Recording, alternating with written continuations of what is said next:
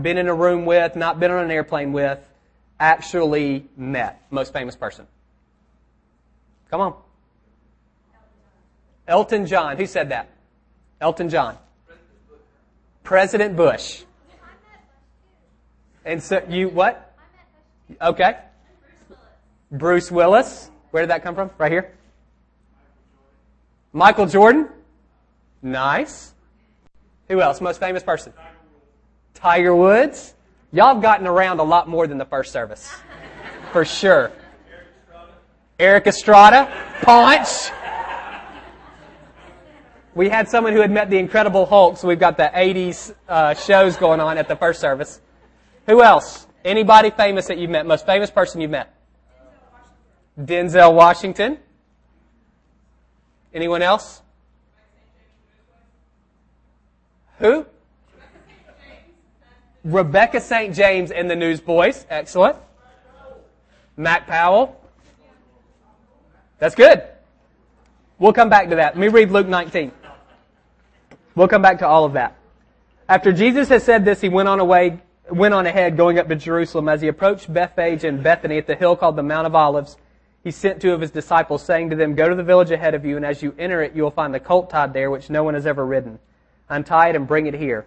If anyone asks you, Why are you untying it? tell him the Lord needs it. Those who were sent ahead went and found it just as he had told them. As they were untying the colt, its owners asked them, Why are you untying the colt? They replied, The Lord needs it. They brought it to Jesus, threw their cloaks on the colt, and put Jesus on it. As he went along, people spread their cloaks in the road. When he came near the place where the road goes down the Mount of Olives, the whole crowd of disciples began joyfully to praise God in loud voices for all the miracles they had seen. Blessed is the King who comes in the name of the Lord. Peace in heaven and glory in the highest. Some of the Pharisees in the crowd said to, said to Jesus, Teacher, rebuke your disciples. I tell you, I tell you, he replied, if they keep quiet, the stones will cry out. As he approached Jerusalem and saw the city, he wept over it and said, If you, even you, had only known on this day what would bring you peace, but now it is hidden from your eyes. The days will come upon you when your enemies will, will build an embankment against you and encircle you and hem you in on every side. They will dash you to the ground, and you and the children within your walls.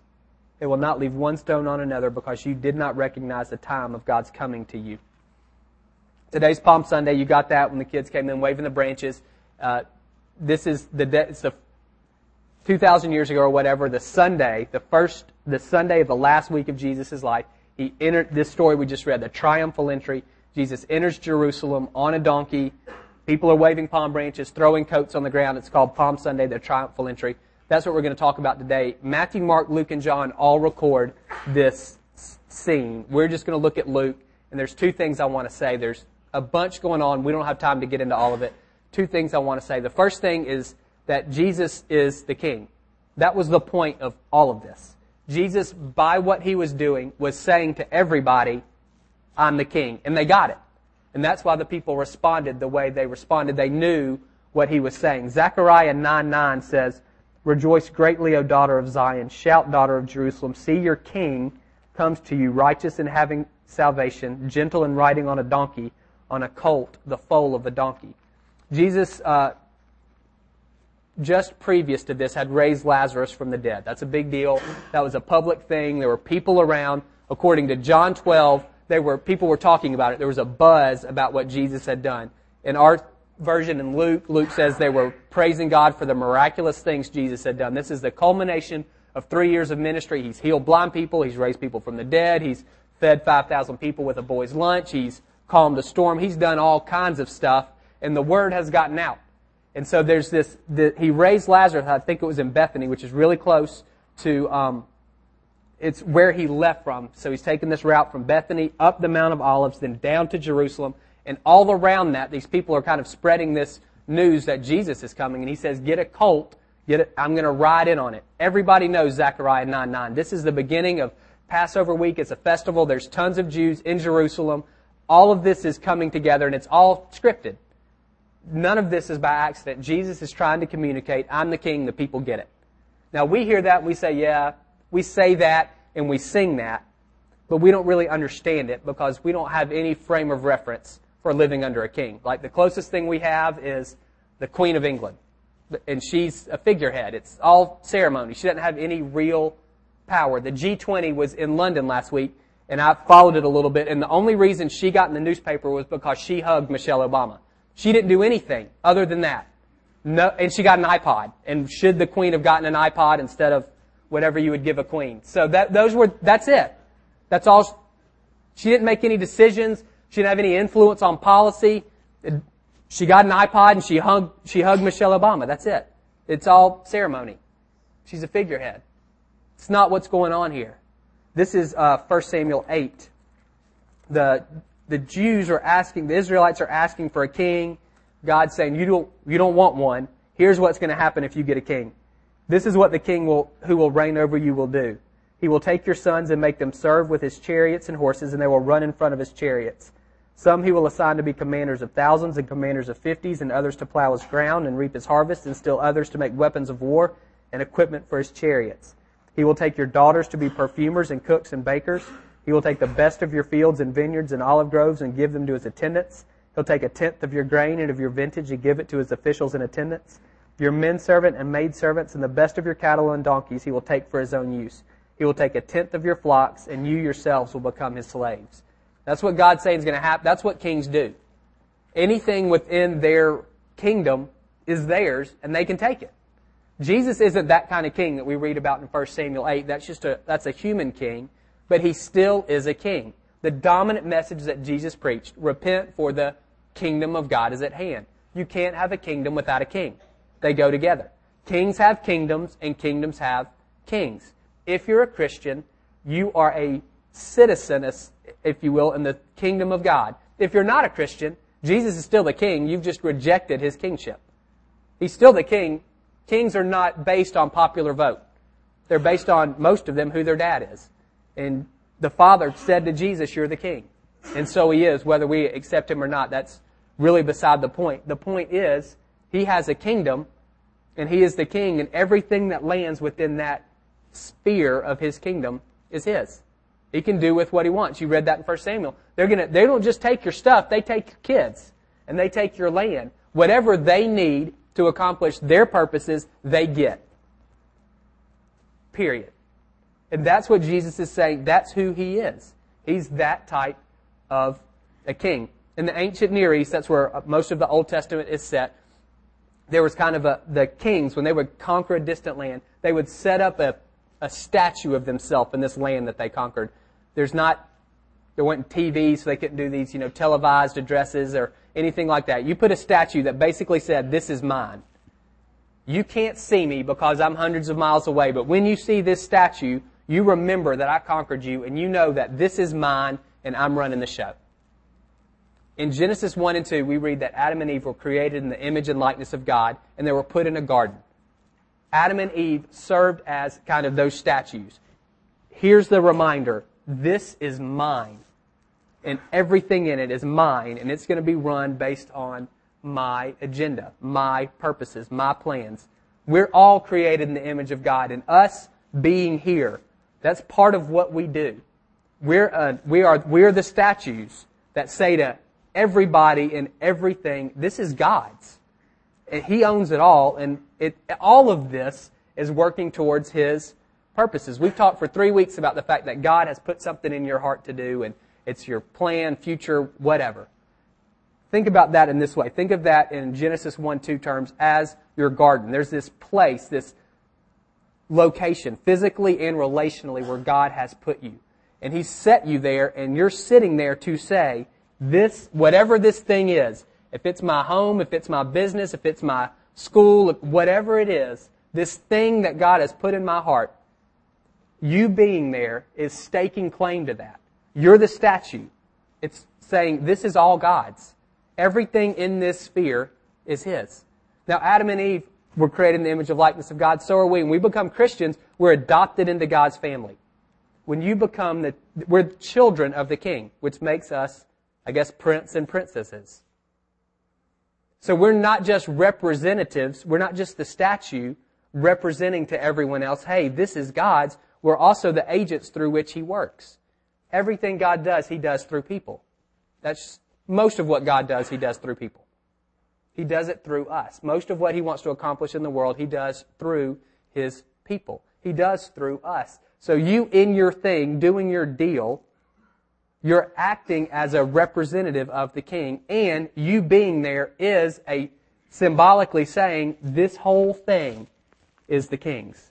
It works both ways, and that's what's going on here with Jesus entering Jerusalem. He's laying, he's saying, I'm it.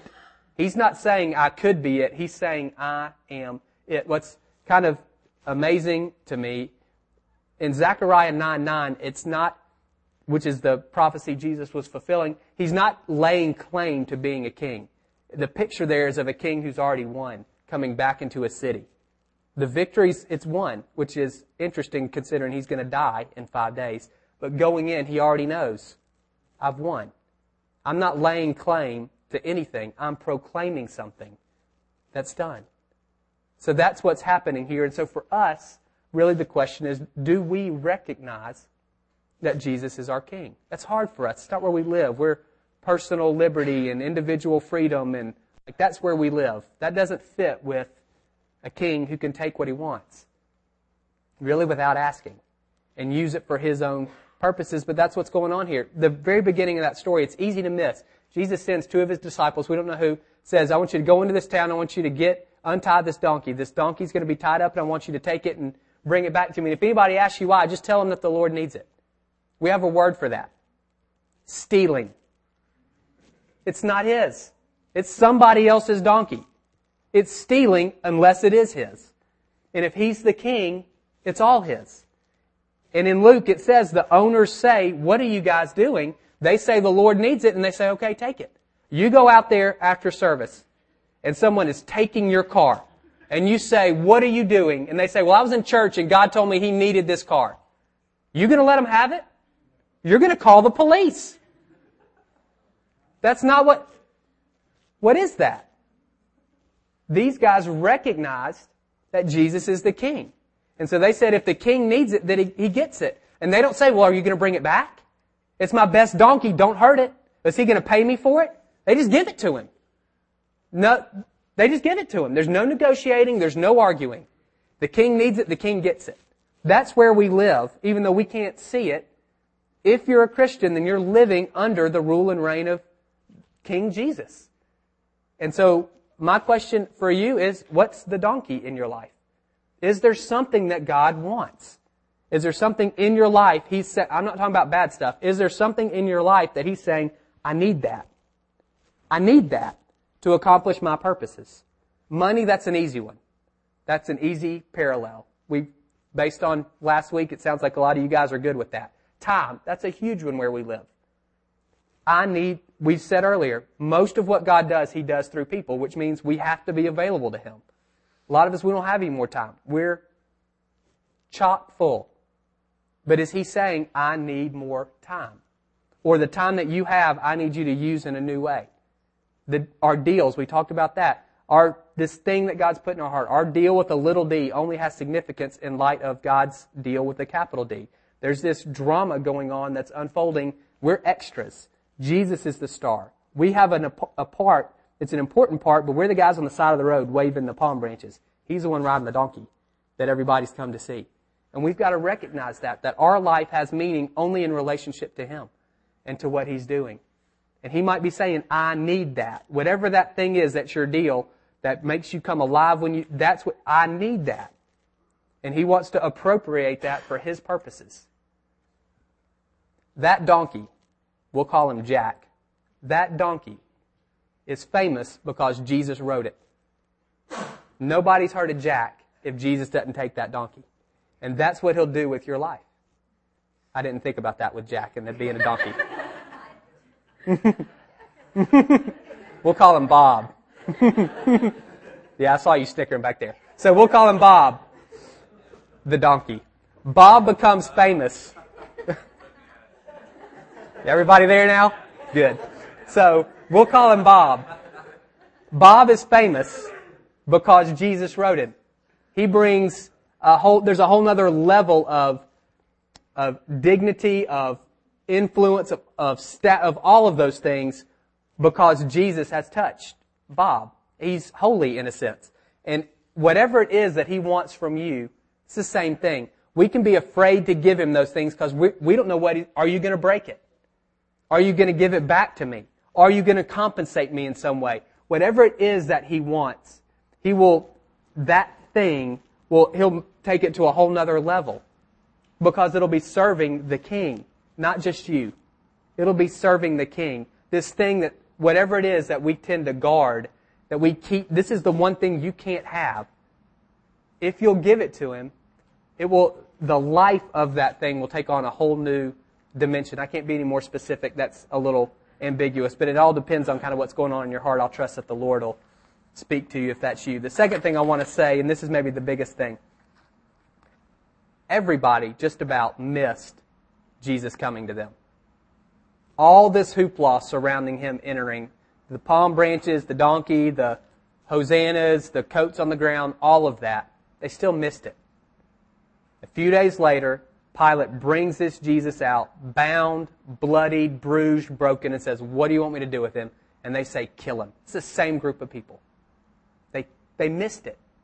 They completely missed the king coming to them. Read what Jesus says in verse 41. As he approached Jerusalem, these guys have just, I mean, the whole way, palm branches, coats, Hosanna, all of the, you know, festivities there. As he approached Jerusalem, he saw the city and he wept. He weeps twice in the Bible. This is one of the two times. As these guys are praising him, his response is he weeps. Why? Because you did not recognize the time of God's coming to you. They missed it. It, it looks like it looks like they're there. They're responding appropriate. That's what you do to a king. You praise him, you worship him, you honor him. It looks like they get it, but he knows that they don't because he knows what's coming and he knows that they ultimately are going to reject him. They miss the fact that the king has come. There's really two groups of people here. You've got the religious leaders who, they were never on board. They're the guys that rigged the whole deal for him to get betrayed and tried and all of that stuff. And then you've got the crowds who seem to be on board, but who aren't. And ultimately, they say, no, we don't want him either. He's not our king. They look at him when Pilate brings him out and say, if that's the king, that's not what we had in mind. That's not the king of Zechariah 9 9. The king of Zechariah 9 9 should be wiping people out, not getting the fool beat out of him. He should not have gotten arrested. He should not have gotten beat up. You teased us. Yeah, you raised somebody from the dead. Yeah, you opened some blind guy's eyes, but you're not the real deal. If that's who you are, that's not what we want. Kill him. Just kill him. And let's see what's, they all reject the king. And that's really the category. All of them reject him. And for us, you can't enjoy the benefits of the kingdom unless you submit to the king. There's a little bit of time where you can.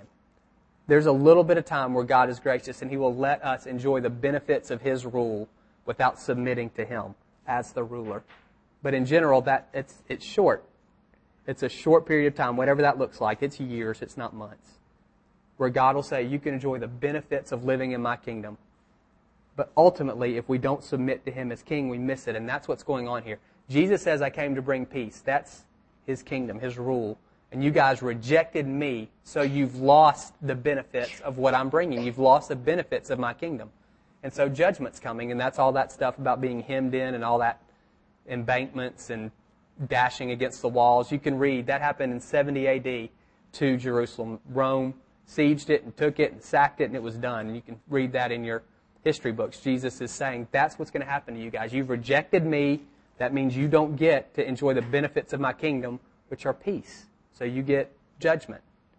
And the same thing is true for us. If we reject him, we can't enjoy the benefits of his kingship. It's just like, you know, those of you who have who have children who have grown remember what it was like growing up in your parents' house. You don't get the benefits of being in your parents' house unless you're in your parents' house.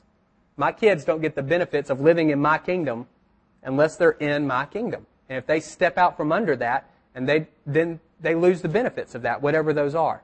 And the same thing is true for us with the Lord. If we if we reject him as king, then we're going to ultimately lose the benefits that his kingship brings to us. So this is my question for you. Have you missed him? In some way? Has he come to you as the king and you've missed him? Yes or no?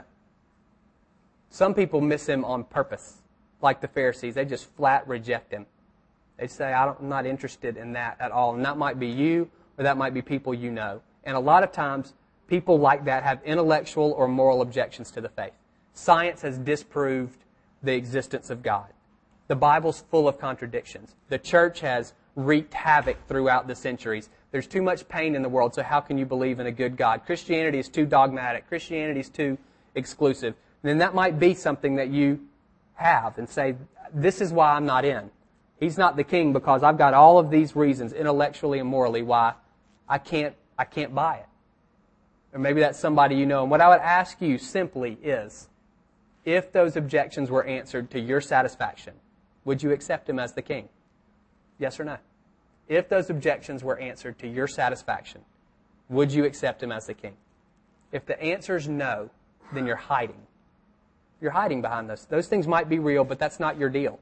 There's some other reason why you're not following him, and you need to figure out what that is, or your friends who are, they need to figure out what that is. And if the answer is yes, if you can answer these objections, I'm in, then I would say put some time into answering those objections. The most important question you're ever going to answer is, is Jesus the Son of God? If he is, everything hinges on that. And if he's not, then none of this stuff, none of this matters if he's not. None of this matters if he's not. It's the most important question out there. Is Jesus the Son of God? And if you've got intellectual or moral objections for why you're saying no, how much time have you spent digging into that? They're not new questions. People have been asking them for hundreds and hundreds and hundreds and hundreds and hundreds of years. And they're answers. And you might not like them, but they're there. Dig in and see. This is a great week to do that leading up to Easter. If you've got people in your life, or if you're one of them who just says, I can't buy it because of whatever it is. The Bible's full of contradictions because the Gospels, miracles don't happen because it's all legend, whatever it is. Dig in and see. Take some time. It's the most important question you're ever going to ask, so put some time into it. Come see me. I can help you. I can give you books for dummies and I can give you books for geniuses, and you can decide where on the spectrum you are. And you can figure out what works. I can point you to websites. I can point you to ministries. I can talk to you about some of this stuff with what I've learned. Again, you might not find the answers. Maybe they won't satisfy you, but they're there. And if you've got something, get into it. Don't say the reason I'm not accepting him as king is because of because science has shown we don't need God. Come on. Get there. Just get there and, and see. The Bible's full of contradictions. Show me one. And let's talk about it. Because the world's full of evil. I can give you a reason. You might not like it, but I can give you a reasonable explanation for that. And other people can as well. So that's one that's some people. More people, I think, are in the crowd. They, we reject Jesus because he doesn't meet our expectations. Sometimes it's intentional, sometimes it's not. But if it's intentional, it's usually rooted in some hurt. We ask Jesus, we ask God to do something and he didn't and we're angry. And it might have been that thing was really significant in our life, but he didn't come through the way we thought he should, and so we said, I'm out. And that might be you. I think for more of us, it's unintentional. It's kind of, the celebrity's in the room and we don't recognize him. You know, I was, if, if LeBron James walked in right now, my wife would have no idea who, she, who he is. She'd say, wow, he's really tall. And that's it. She doesn't know who he is. The president of the UN walked in. I wouldn't know who he is. That, you know, there's, sometimes we can be around people who are famous and we don't know it. We just don't know them. Or sometimes this happens where we, I was talking to a guy after the first service. Uh, he was a missionary in France for 10 years and he used to do a lot in the tennis world. And he was friends with a guy named Stan Smith who was a Davis Cup tennis player. And Stan Smith was relaying the story to him. Stan was in, was in Monaco for some tournament and he was at a banquet and he was kind of mingling. He's a kind of a famous guy. Everybody knows him. So he's mingling around and he meets this guy. It's the Prince of Monaco, but he doesn't know it. And so they're talking, going back and forth, and ultimately Stan says, So, where are you from? And he says, Well, I'm from here. And it wasn't until later till he found out who he is. And that sometimes happens to us. We don't recognize who we're, they, they, don't, they don't fit the profile. And so we don't recognize who we're talking to, and it affects how we relate to them. And the same thing is true with Jesus. None of us have a blank slate when it comes to God. When I say God, when I say Jesus, when I say Christianity, when I say church, when I say gospel, there's a, you've got a chalkboard and there's stuff written on that chalkboard. Some of it was written by your parents. Some of it was written by your school. Some of it was written by your Sunday school teacher. Some of it was written by the experiences you've had. Some of it was written by your friend. Like, there's stuff on your chalkboard. And some of it's true and some of it's not true. And the problem is when the stuff that's not true dominates. And that's how we relate. We don't realize it's the Prince of Monaco. We don't realize that's who we're talking to. Because it doesn't fit this picture that we have of who Jesus really is. What we have to do, you just got to go through and erase the stuff on your board that's wrong and write the stuff that's true, but it can affect how you relate to Him. Some people see Jesus as this guy Ultimately, God's like your granddad, your senile granddad, and He's just going to say, Oh, everybody, come on in. Let's just, it's fine. Just don't worry about it. And everybody's going to be okay. I'm okay, you're okay, we're all going to be okay because God's so nice. Some people see God as this real harsh kind of, uh, he's a accountant and he's got the green visor and he's, what are you doing? And he's writing what you're doing and there's a long, long list of things you can't do and there's a short list of things you can do, and he's just, and he's marking it. And if you don't make it, then you're going to get worked, and it's not going to be good. You're going to burn forever in hell, or however you see that. Some people see God as a vending machine. I put in a dollar and push Coke, and I get a Coke. And so I'm doing my part. Why aren't you doing yours? I'm going to church, or I'm reading my Bible, or I'm praying, or I'm not cussing, or whatever it is that's your version of putting money in and you push the button for what you want and you expect him to give it to you. And when he doesn't, you get frustrated. There's all kinds of stuff on our chalkboard that's not true. And it can cause us to miss the king coming. And remember, if you miss the king, you miss the kingdom as well. You don't get the benefits of living in the kingdom without submitting to the king. And sometimes, for a lot of us, it's unintentional. We're not submitting to him because we don't recognize him. He doesn't fit the profile. It's the same thing that happened with the crowds. On the outside, we, it looks good. I'm waving a palm branch. He doesn't do what I want, and I'm yelling, kill him. Because he didn't fit the profile. He didn't fit my expectations of who he would be. And if that's you or me, us, people you love, it's bad. Because you can't enjoy the benefits of the kingdom without submitting to the king. And you can't submit to a king that you don't know. And so there might be things on your chalkboard that need to be erased. And you might not have written them. You might, might maybe that's not your fault, but you're responsible for your heart.